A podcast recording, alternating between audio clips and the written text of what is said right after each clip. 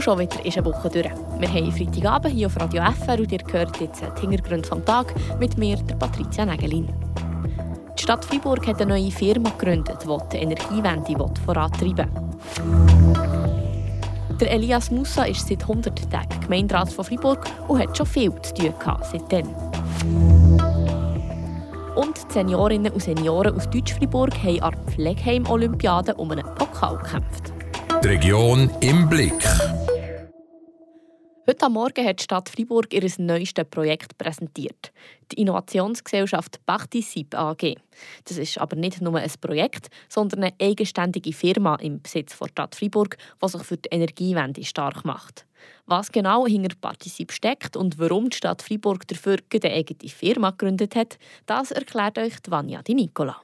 Partizip ist ein neues Freiburger Unternehmen mit dem Ziel, in die lokale Energiewende zu investieren. Der Elias Mussa, Freiburger Gemeinderat und Verwaltungsratspräsident von Partizip, erklärt, für was das neue stadteigene Unternehmen eigentlich steht. Der steht für Participer, also mitmachen, teilnehmen. Und es hat auch das «Issi» drin, also das «Hier» im Wort Partizip. Also es geht darum zu zeigen, dass es möglich ist, in die Energiewende zu investieren, lokal zu investieren, hier in der Stadt Freiburg auf ganz konkrete Projekte. Mit dieser neuen Firma soll sich die gesamte Freiburger Bevölkerung finanziell an solchen Projekten beteiligen Warum aber schafft Freiburg für das nicht einfach eine Kommission, sondern gerade eine eigene Firma? Zum einen, damit es eben möglich ist, die ganze Bevölkerung, die ganze Stadtbevölkerung, aber auch den Rest des Kantons äh, einzuladen, durch die Investitionen Beschleunigung von der Energiewende äh, anzuführen. Das ist einfacher gegangen aus unter anderem juristischen Gründen. Und auf der anderen Seite gibt es eben die Möglichkeit, die Investitionen, die Mitbürgerinnen und Mitbürger in die Aktiengesellschaft investieren, dann auch gewinnbringend einzusetzen und weiter zu verwenden. Das erste Projekt von Partizip SA soll am Donnerstag, 2. November starten. Von dann bis und mit 17. Dezember 2023 sollen mit aus Crowdfunding 220.000 Franken von Bürgerinnen und Bürgern gesammelt werden, um auf dem Dach vom Heitera Schulhaus im Schönberg Solarpanels zu installieren. Was aber passiert, wenn das Geld für das Projekt bis zur Frist nicht vollständig zusammenkommt? Das Projekt wird trotzdem äh, durchgeführt. Die Differenz wird in dem ersten Projekt Partizip SA übernehmen. Der Generalrat hat bei der Gründung der Aktiengesellschaft die mit, mit 800'000 Franken Eigenmittel ausgeschattet. Also wir hätten die Möglichkeit, das so zu finanzieren. Die Personen, die in das Projekt investieren wollen, schließen also einen Vertrag auf drei, fünf oder zehn Jahre mit Partizip ab. Nach Ablauf dieser Zeit bekommen sie den gesamten Betrag, den sie eingezahlt haben, plus Zinsen von Partizip wieder zurückgezahlt. Und auch hier kann die Partizip SA mit voller Überzeugung garantieren, dass das so wird funktionieren. Das kann man garantieren, jetzt was das erste Projekt Heitera äh, betrifft, eben mit unseren eigenen Mitteln von Partizip SA, also dort ist gar kein Problem. Und nachher wird es natürlich eine rollende Finanzierung geben mit den weiteren Projekten, also dort machen wir uns nicht so Sorgen. Äh, und auch erst in erster Linie auch noch darum, wenn durch die Stadt zu 100 Prozent äh, Aktionär ist, die Rendite ist ganz sicher garantiert sagt Elias Mussa, Friburger Gemeinderat und Verwaltungsratspräsident von Partizip. Gemeinderat ist er seit 101 Tagen. Am 15. Juli hat er die Nachfolge von Andrea Burgener-Wöffre antreten und damit auch die Baudirektion übernommen. Die Di Nicola hat Elias Mussa gefragt, was ihn in den ersten 100 Tagen im Amt am meisten beschäftigt hat. Am meisten beschäftigt hat mich ganz klar die Informationsmasse aufzunehmen, richtig einzuordnen und zu verarbeiten. Das ist, die Baudirektion ist wirklich eine Mammutdirektion in der Stadt, wo am Schluss des Tages fast alle Dossiers oder fast alles, was in der Stadt zusammenkommt und 100 Tage sind wenig Tage, um dem Ganzen äh, Herr zu werden. Sei es äh, das Projekt von der Requalifizierung vom Bahnhof und vom Bahnhofplatz, aber auch durch die zweite Etappe von der Aufwertung vom Burgquartier. Das sind zwei äh, Elemente, die mich stark beschäftigt haben in den ersten 100 Tagen. Die sind ja eben noch nicht ganz so lange dabei.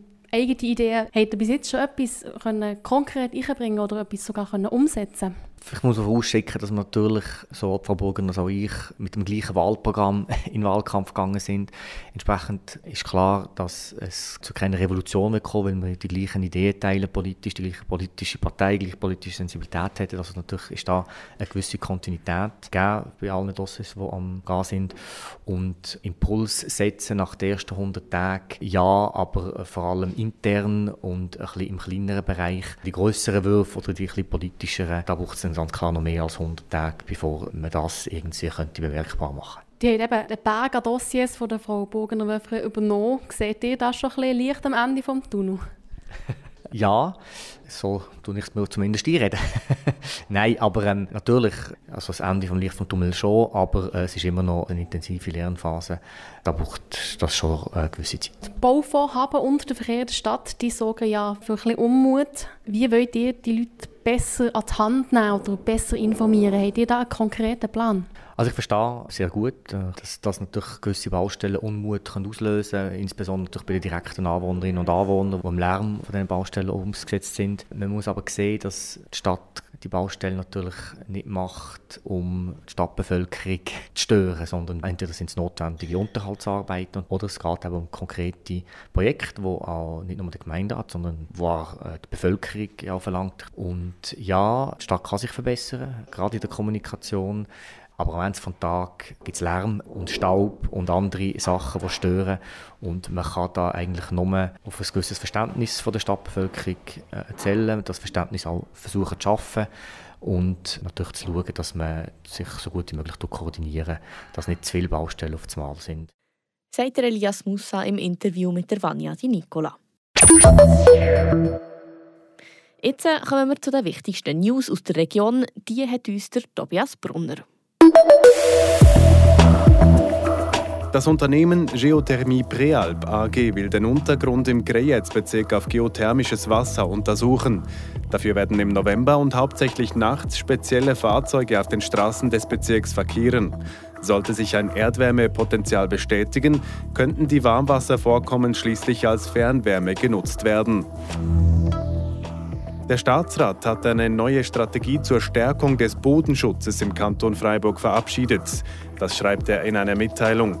Damit will er die Ernährungssicherheit und die Wasserqualität sicherstellen, die Biodiversität erhalten, die Bevölkerung vor Naturgefahren schützen und den Klimawandel bewältigen. Um dieses Ziel zu erreichen, wurde ein Aktionsplan mit 18 Maßnahmen aufgestellt. Dazu gehören beispielsweise die Überwachung der Bodenqualität durch das Bodenbeobachtungsnetz oder die Ausarbeitung eines Plans für einen besseren Bodenschutz auf Baustellen. Ab dem Montag wird die Kantonspolizei Freiburg die Sicherheit auf Schulwegen verstärken, indem sie in der Umgebung von Schulen Geschwindigkeitskontrollen durchführt. Für Kinder sei es schwierig, Entfernungen und Geschwindigkeiten einzuschätzen. Aus diesem Grund erinnert die Kantonspolizei an die Empfehlungen im Straßenverkehr. Demnach sei es wichtig, dass Personen, die zu Fuß, mit dem Fahrrad oder ähnlichem unterwegs sind, durch das Tragen heller Kleidung und reflektierender Elemente besonders gut sichtbar sind. Die Region im Blick. Merci, Tobias. Habt ihr auch schon mal davon geträumt, an einer Olympiade mitzumachen? Dieser Traum ist gestern für rund 100 Seniorinnen und Senioren in Erfüllung gegangen. Und zwar zu Schmitten in der Turnhalle an der zweiten Olympiade der Deutsch-Friburger Pflegeheim. Aber ich überlasse erzählen an Leandra Varga. Wie war es? Genau, nach dem Mittag in der Sporthalle zu Gwadz, Schmitten Und ich sage euch, es ist mir recht nahe gegangen, wo die Olympiade angefangen hat. Pünktlich mal bei zwei war es so wie die zweite Olympiade der Pflegeheime Deutschfreiburg gestartet. Links und rechts sind Pflegende, in den Händen haben sie Fahnen, die das Wappen Freiburg und Schmitten tragen. Und dann kommt der Moment, wo alle darauf gewartet haben. Das Olympische Feuer wird nämlich entfacht, das von Anton Leimgruber, einem 91-jährigen Senior aus Tafers. Für das Entfachen des Feuer hat es nämlich eine Ausschreibung gegeben. Und hey, am 1. April ist ein Ding gekommen, dass ich gewonnen habe. Ja, aber ich habe niemand dort nichts sagen Und dann habe ich dort ja, niemand mehr etwas gesehen, das ist nichts. Und dann ist äh, die ein Foto machen und dann habe ich gewusst, jetzt... Jetzt dürft ihr es sagen. Ja. Es war ein bewegender Moment für Anton Leimgruber und auch für mich. Die Tränen sind nämlich bei uns beiden gelaufen. Und etwas Organisatorisches,